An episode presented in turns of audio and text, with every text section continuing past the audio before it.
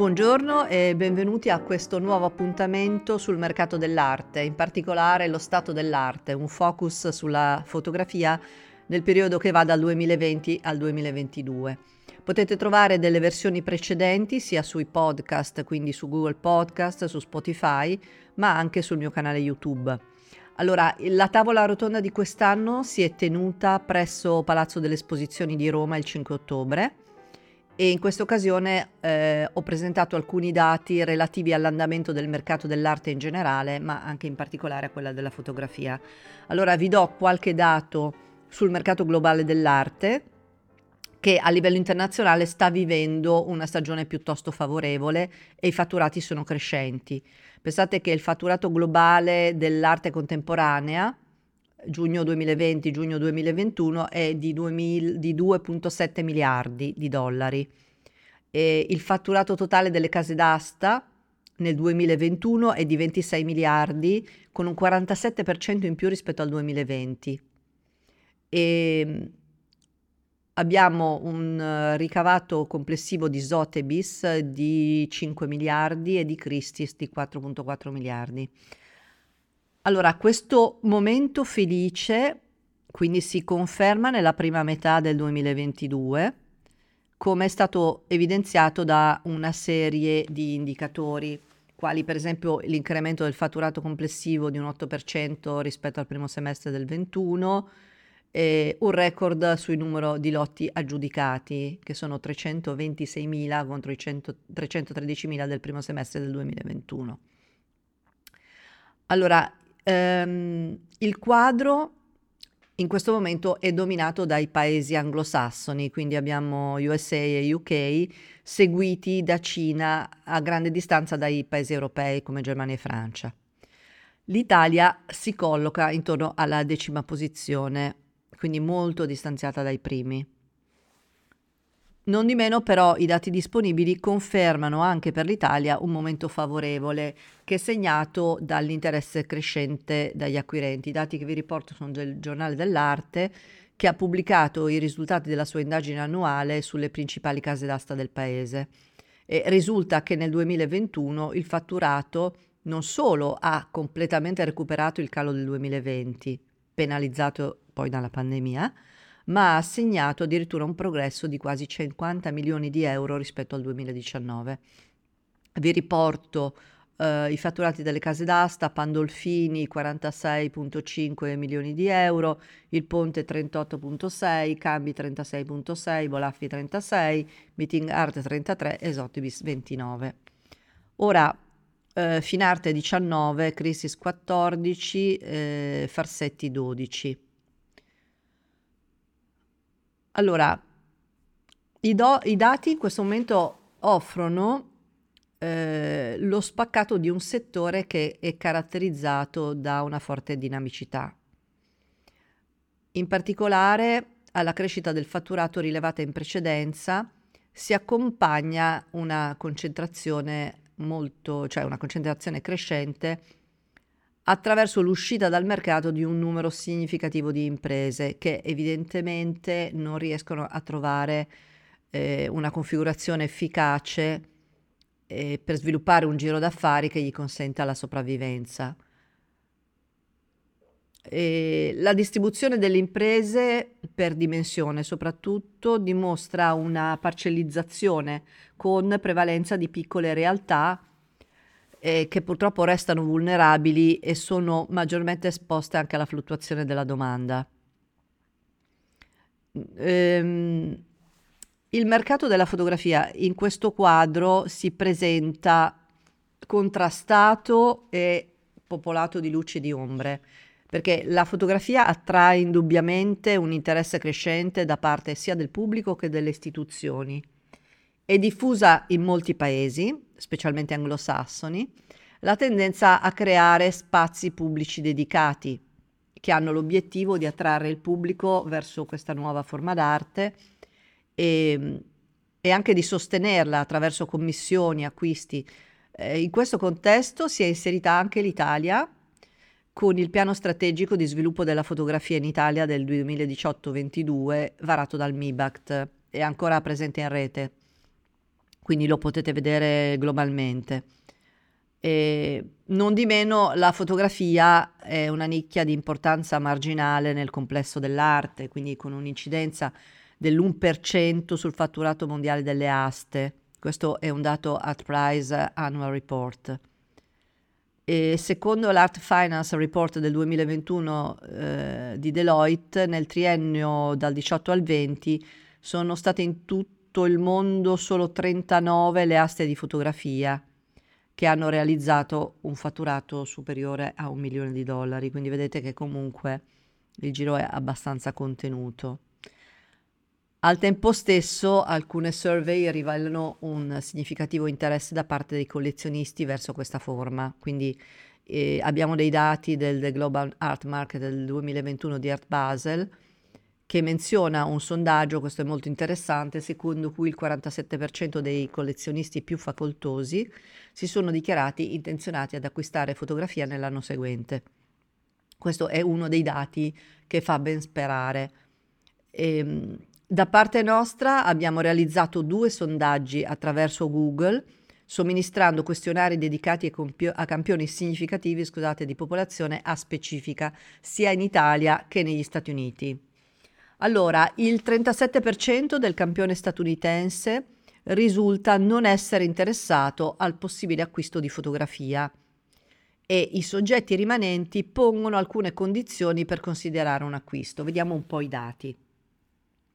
Il 17% giudica condizione necessaria, anche se non sufficiente, la tiratura limitata. Il 16% ritiene necessaria l'aspettativa di un incremento di valore dell'opera che quindi viene posizionata in vista di un investimento e solo il 12% è interessato alla notorietà dell'autore. Questo è un dato abbastanza singolare, anche a me ha sorpreso parecchio. Il 14% di questo campione considera un possibile acquisto di fotografia senza particolari garanzie, purché il prezzo sia inferiore ai 300 dollari. Ora, in Italia le risposte cambiano molto, in misura molto significativa. Quindi la propensione all'acquisto è molto più bassa e sale al 56% la percentuale delle persone che non sono interessate all'acquisto di fotografia. Eh, tra coloro che considerano un possibile acquisto, solo il 17% è interessato alla certificazione della tiratura, della tiratura limitata intendo, eh? mentre il 12% cerca autori che siano noti. Eh, la motivazione legata all'investimento eh, in vista di un incremento di valore, quindi compro fotografia perché questa si potrà rivalutare nel tempo, è completamente assente. Anzi, il 48% dei potenziali acquirenti dichiara che il criterio prioritario per la scelta è la rispondenza dell'immagine a un proprio gusto personale. Ehm, una motivazione che è praticamente assente tra le risposte di tutti gli intervistati americani. Anche in Italia il 14% del campione potrebbe acquistare una fotografia per circa 300 euro. Allora, il limitato interesse per l'acquisto di fotografia potrebbe sembrare controintuitivo, data l'enorme proliferazione di materiale fotografico, soprattutto in rete. Eh, a questo esempio, Digital IGD stima che solo su Instagram vengono caricate ogni giorno 80 milioni di fotografie e secondo Omnicore le foto caricate fino ad oggi su questo social network superano i 50 miliardi. Allora, in realtà quello che succede è che proprio questo fenomeno contribuisce alla ristrettezza del mercato perché favorisce l'idea che la realizzazione di fotografia sia un'attività facile, che non richiede maestria, non richiede lavoro, è legata più alla qualità del mezzo che all'abilità dell'autore e determina anche la diffusione di gusti estetici standardizzati che mettono a margine eh, in pratica gli autori maggiormente originali.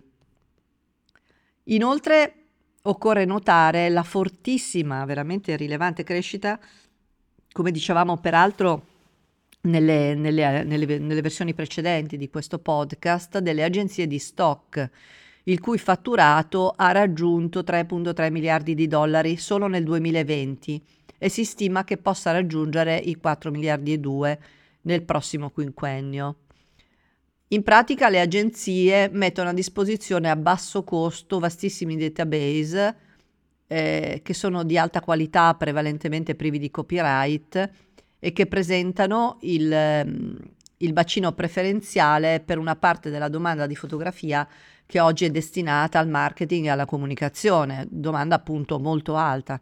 Quindi questi fenomeni costituiscono un contesto con i quali i fotografi sono necessariamente portati a confrontarsi e anche per cercare una, una linea di business più efficace per la loro specifica attività, insomma. La fotografia d'autore in particolare vive un periodo difficile che spinge alcuni commentatori al pessimismo radicale, quindi la fotografia d'arte è morta. Allora, io eh, non condivido questa sfiducia così estrema. Secondo me la fotografia sta attraversando una fase di sviluppo che eh, la sta portando ad essere uno strumento disponibile a tutti e utilizzabile per scopi più vari. Es- esempio è, è, quello che è successo per la scrittura, un po' la stessa cosa, però la massificazione dello strumento e anche la standardizzazione del gusto non eliminano in nessun modo l'utilità della fotografia ai fini dell'espressione artistica. Eh, questa rimarrà viva come esigenza fondamentale, non comprimibile della creatività umana. Eh, inoltre abbiamo, ho anche la fiducia nella continuazione del trend eh, di progressivo incremento dello spazio destinato alla fotografia nel campo del collezionismo dell'arte e anche delle istituzioni.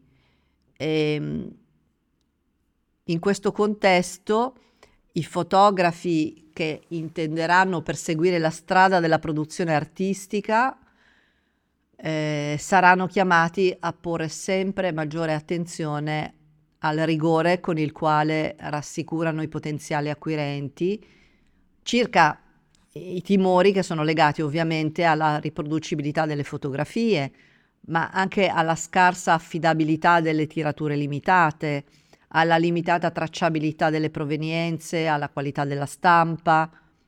Eh, tutto questo limita la propensione di collezionisti e di istituzioni a considerare la fotografia un investimento solido.